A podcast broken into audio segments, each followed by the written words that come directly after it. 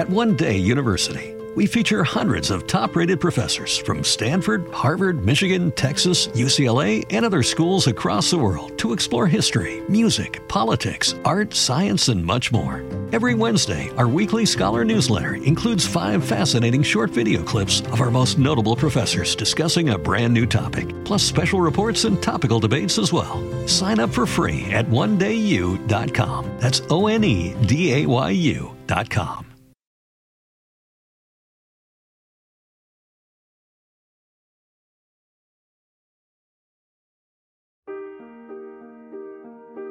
Welcome to the New Heights Show on Education. I'm Pamela Clark, founder and director of the New Heights Educational Group, and I'm here with David Smith, the founder of Silicon Valley High School, who has helped us get these podcasts produced and delivered to you. Yes, Pamela, when we saw the great things that you and your army of volunteers were achieving at New Heights, we wanted to get involved. We're happy to work with you to leverage the internet and make quality education accessible and affordable to everyone, everywhere. Thank you, David. We appreciate Silicon Valley High School helping us to get these podcasts out to the hundreds of thousands of listeners from all over the world. So I hope you enjoy the show.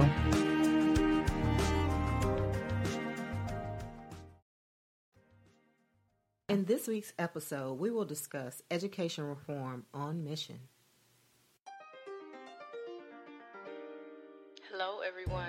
This is Danielle Washington, coming to you live from Miss Buffie Williams' office. Just sitting around thinking about life and trying to become better people tonight, so check us out. Welcome back. You're on the air with Buffie Williams, and you have been listening to the New Heights Show on Education. We have been discussing the show's purpose on mission. Good evening. This is your host, Buffie Williams, and you're listening to the New Heights Educational Group, the New Heights Show on Education. Tonight's topic is From Learning Commons, From Li- Libraries to Learning Commons, Part two. A recap on last week's show, we discussed federal TRIO programs from the inside out. On tonight's episode, we reimagine libraries as they transition into Learning Commons. So join us in the conversation. Call us at nine one seven, nine four eight, seven five four two or drop your comments in the chat or tag us use on social media using the hashtag N H E G or post your comments on Twitter at Buffie underscore awaken or on Spreaker, Instagram, or YouTube. Remember, my fellow New Heights host Erica Hansen's show airs on Thursdays at two o'clock p.m. Mountain Standard Time, one o'clock p.m. Pacific Standard Time, and four o'clock Eastern Standard Time. On tonight's episode, I have three resources, and they come from Carolyn Masser, the Department of Education, and the Regional Learning Consortium. When we spoke about Learning Commons in part one of Learning Commons, From Libraries to Learning Commons, I spoke about how traditionally we have thought about libraries. And this is not a new concept. We're in twenty twenty now, but this Learning Commons um, theme or transition has been taking place for a number of years, at least since twenty twelve, twenty thirteen. And in looking at what we traditionally talk about when we talk about libraries, we think about the technology policy, um, Common, the Learning Commons policy that was established in two thousand four, and then, of course, literacy and competencies as it relates to reading, and then thinking also about the new careers and technology foundations, because maker spaces are a part of that Learning Commons area. And that's simply where students are using their hands to make things that correlate with other different subjects, maybe like physics or mathematics, and kind of bringing those spaces together and thinking about technology and how they can branch off from that and actually create something different, um, hands-on, that could also be um, a technical skill for them. And then also thinking about how high schools can redesign the way that they look at libraries. And if you're definitely my age, you remember card catalogs, you know, going into the library, you know, getting your assignment from your teacher or thinking about a new book that you wanted to read. And you would go to this card catalog and pull out the pull out the drawer and kind of go alphabetically and look through and thumb through depending on what your subject was to find the card, to find out what was the number or the location for the book in the library. And you know, libraries were always quiet spaces for people to kind of go into a quiet setting, get some work done, maybe check out a book, you know, using the card catalog. All of them were pretty standard. They had wooden tables, wooden chairs, and also they had video cassettes and film strips that you could check out. And definitely spaces for teachers to go and utilize an area and maybe do Um, things or cut out letters for making bulletin boards and things like that. And so traditionally when we think about what a library was for us, it was it was utilized as an information hub, and it's also going to be, as it transitions to Learning Commons, still an information hub that is just a reimagined and redesigned for schools. But now, instead of card catalogs, we're looking at portable uh, mobile devices and unlimited amounts of technology, utilizing, um, of course, Wi-Fi within a particular area of a school, um, definitely within the library commons area, but also having a multi-mix use of the space and the space's function as it relates to education and how students really think about that concept. And so a learning common is an inclusive, flexible space um, that that uses a learner-centered approach. Um, it's both physical and it's virtual, and thinking about the collaboration and inquiry and imagination to expand a deeper learning for students. And essentially, you know, that inclusive, flexible space we talked about before is an inclusive space not only for students, but also for teachers to utilize the um, library staff in working with them on whatever curriculum that they are working on to see if there's some type of tie-in that they could actually utilize from the multimedia space or multi-use space within the library commons, and integrating those two together. And that in turn, they're hoping has a greater sense of uh, reten- retention for the student, or retaining of information as it relates to whatever subject they're, they're given for that day.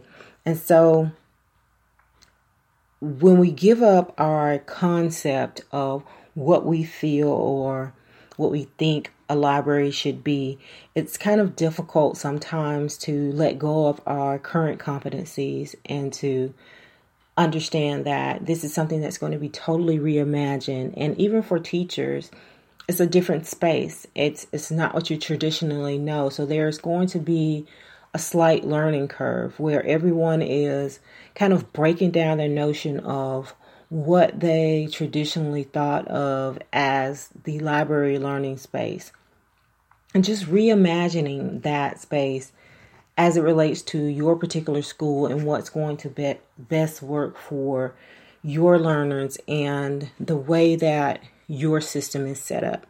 And so each school has an opportunity to kind of reimagine that space, um, hopefully along with um, their staff, to see what is going to be the best solution or the best workaround for students to be able to have these flexible spaces that are, again, physical and virtual, because they have access to all this technology to collaborate with their classmates on different projects, and then learn different ways of thinking about um, their lesson or their subject in a deeper and more meaningful way. And also a more tangible way, using the maker spaces. And so we are discussing um, Learning Commons today, but we're also thinking about reimagining the space for libraries within your school, and depending on your grade level, and also uh, learner spaces or Learning Commons are also more bright areas. Um, traditionally, when you go to a library, you know, it's more of a monotone theme Um, throughout the library of a traditional library. But Learning Commons, when you think about them and you imagine them, are much more bright in color. Um, the furniture is brighter. Um, I would say like neon greens and reds and, you know, very deep blues. And so it automatically stimulates you into a, a different mode of thinking. It's not so much a relaxed zone, but more of an energized zone for students to be able to collaborate. So immediately when you walk in, you get a different feel than you would, I would say, per se, walking into a traditional library. Because when you walk into a traditional library, the tones are very calming and it's a calming space. But we talked about on part one that when you walk into a multimedia space, there is allowable uh, a sensible amount of noise, I would say. A sensible amount of noise within it, because people are collaborating, students and teachers are collaborating on different projects in different areas and different segments of the library. And so while it's not necessarily a free-for-all when you go there, there is definitely noise above the level of a whisper from what we traditionally think about when we think about uh, libraries. So again, today we're talking about part two of our Lot from Libraries to Learning Commons, and I want to thank you for joining us on tonight's show. And at this point, we're going to take a short break, and we'll be back after the break. Right now, you might be struggling through your classes or even failing them. You might be worried that you may not finish high school. There might have even been a thought that you may not be smart enough. Well, the New Heights Educational Group begs to differ. We not only think you are smart enough, but with our help, you will complete your high school diploma. The New Heights Educational Group strives to improve your academic success through its tutoring services. To learn more, please visit new heights education dot org and contact us. New Heights Educational Group, educational resources to help reach your goals. This podcast is brought to you by Silicon Valley High School, the world's fastest growing, video-based, self-paced, teacher-supported, fully accredited online school that's recommended by more than ninety-six percent of students. Take individual courses at just ninety-five dollars each, or earn your high school diploma at any age. Check us out at s v h s dot co. Welcome back. This is your host, Buffie Williams, and you're listening to the New Heights Educational Group, the New Heights Show on Education. And tonight's topic is From Learning Commons, From Libraries to Learning Commons, Part two. And as you can see, I'm already trans- trying to transition my mind to Learning Commons first, but it's From Libraries to Learning Commons.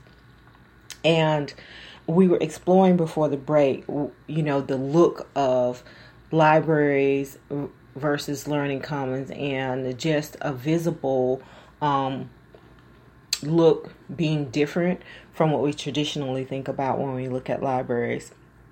And we think about these flexible spaces for students. It it, it involves a, a drastic um, mode of thinking, and students are probably, if you think about the the pace of education and the pace of at which students are using more and more technology, and the the way that we are doing more virtual and more online teaching as far as the classroom is concerned, even in the K through twelve area. And I know that that may be somewhat difficult for some to kind of grasp, especially in the earlier years when we're talking about elementary or pre-K. And how do we incorporate that, but also give them the skills that they need in order to be able to relate to each other directly? But we have to keep, or in person, I would say, one-on-one. And so when we think about it, we have to also understand that students are put in these Learning Commons for the same purpose we were put into the space for libraries. But the only difference there is they're not necessarily in a particular study group to pass an exam. They're actually there to enhance the learning process as they go along the lessons, and then hopefully be able to collaborate with each other in the at the end. And so they're there to gather this information from all of these multiple sources throughout, using their technology and portable devices, as well as the computers within the Learning Commons. And so once they gather all of that information, they're there to also examine the multiple perspectives with their group, and then work collaboratively together to come up with um, creating either a digital presentation or problem solving techniques in a group.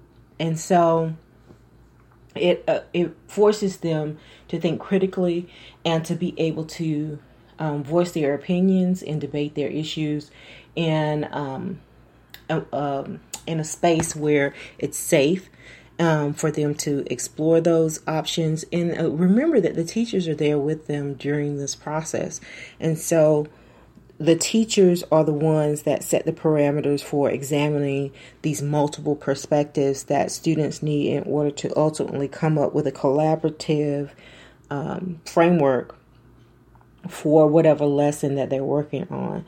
So transitioning um, in the twenty-first century to Learning Commons has been a way of connecting between research and students using this multi-use space.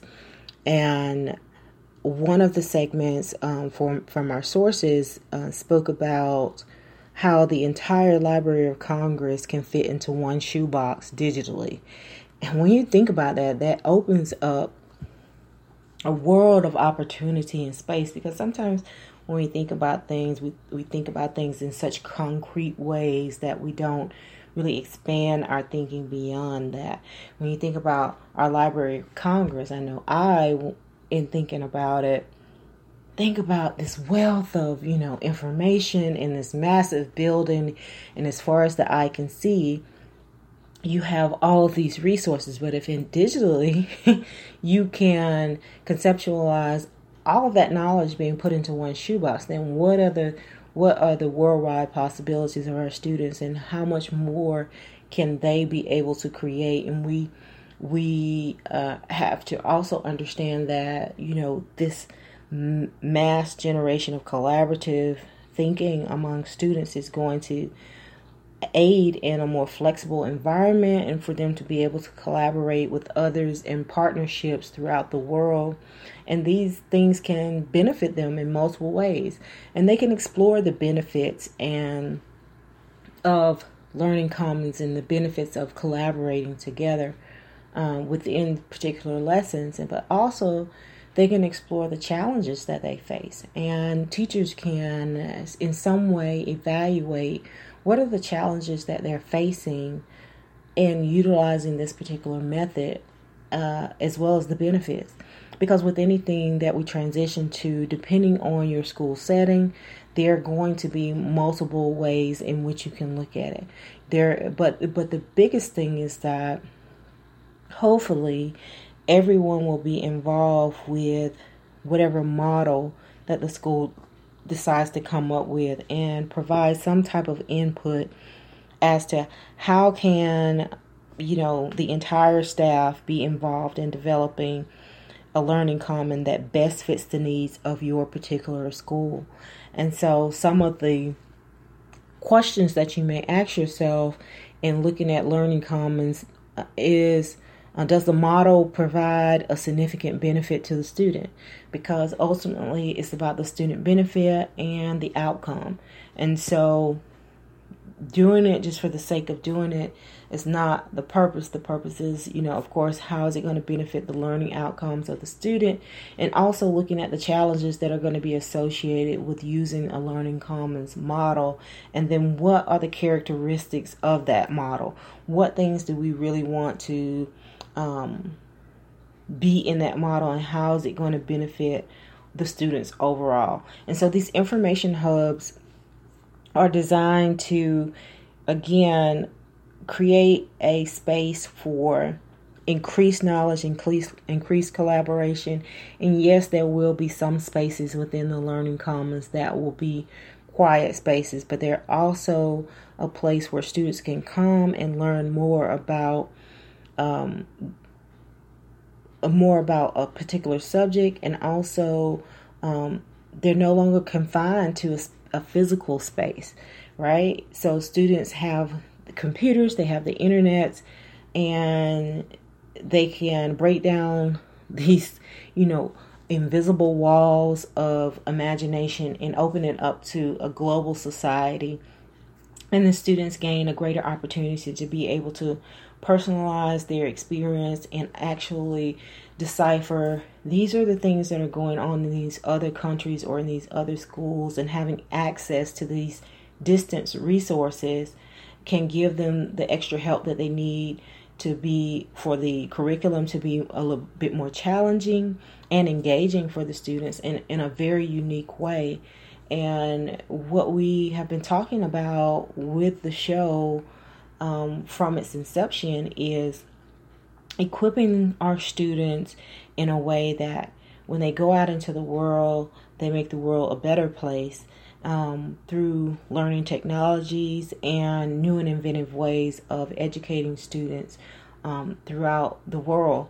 And so we want to support our schools in examining the multiple perspectives of learning commons and understanding that when we go into that environment, it will look very different. And it also allows the librarians and the specialists or media specialists that work within that area to be able to more closely work with the staff as it relates to whatever curriculum or learning objectives they have for that particular class. And so I want us to not only, we're in a place where we're reimagining education in a virtual sense, because our students are more than likely starting off their school year this year in a virtual format. Um, and Learning Commons is, if we get back to the brick and mortar situation, and hopefully we will find a vaccine for COVID nineteen, we will go back into that environment. But by virtue of them being placed in this virtual learning setting or hybrid model setting now, going back into the school system, they have access to other resources and links that maybe in, when they started off in the school year last year, that their teacher may not have explored before. And so now teachers, administrators, um, learning specialists, um, librarians, media specialists are all getting an opportunity to utilize every resource available within that virtual platform to be able to create a curriculum or curriculum design or reimagine their curriculum design to best aid the student, so that it's a learner-centered approach both physically and in a virtual space, and allowing students and teachers and parents to collaborate on the best ways to be able to present that curriculum. And definitely it, it's got to be a challenge, like I said, in the elementary school level or the pre-K level, you know, to keep students engaged, um, but it, it is doable. And so I've seen teachers do a lot of imaginative and creative things Um, that we have been in a position to create new and innovative ways of reaching out to our students.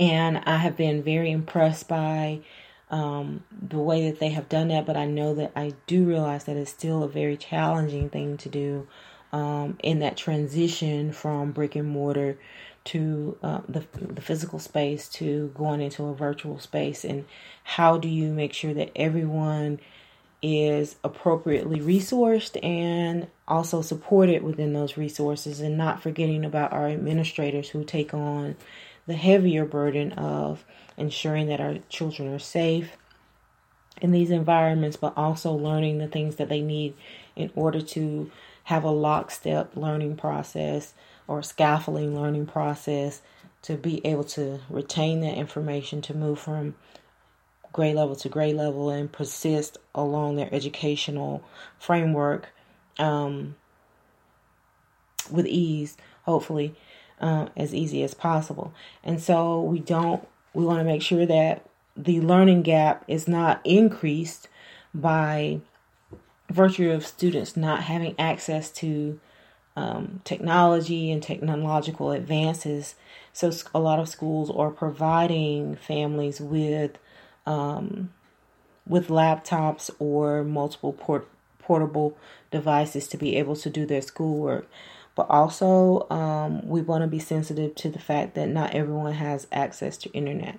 And so these learning commons give students a way to be able to be on that level playing field, because the technology is there, the internet is there, and hopefully we can get to a place where our students will go back to school. But until then, we have to deal with the um, the hand that we're dealt.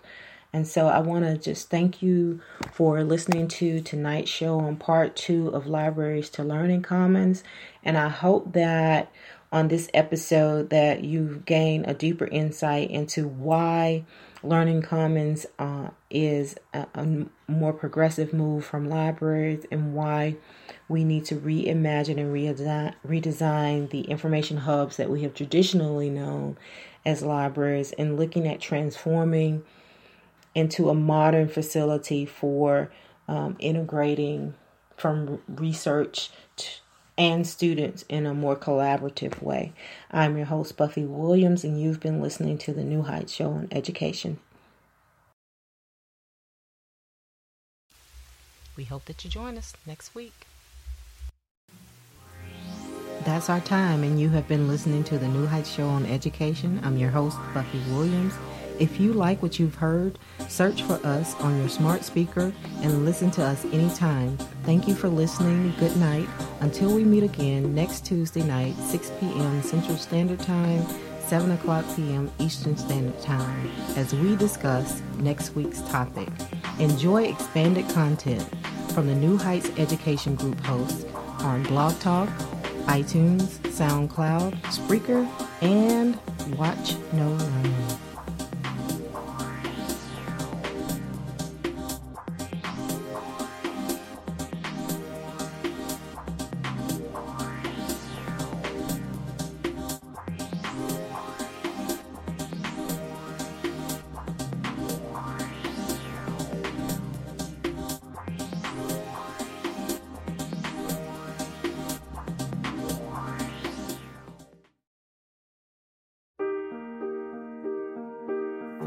We hope you enjoyed today's show.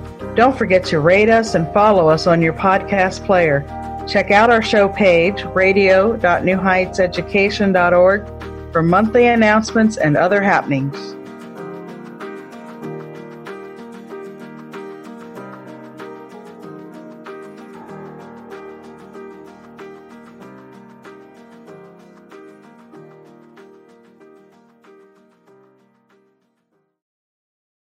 Get ready for the smartest bundle in streaming. Six streaming services for the intellectually curious, featuring Curiosity Stream with the best collection of documentary films and T V shows, Somm T V, and great stories from the world of wine, Tastemade for the fun side of food and travel, Topic with the best thrillers and crime stories, and so much more. From nature to history, technology to food, mystery to adventure, get six streaming services for one low price. At less than six dollars a month, it's the best deal in streaming. Learn more and sign up now at smart bundle dot com.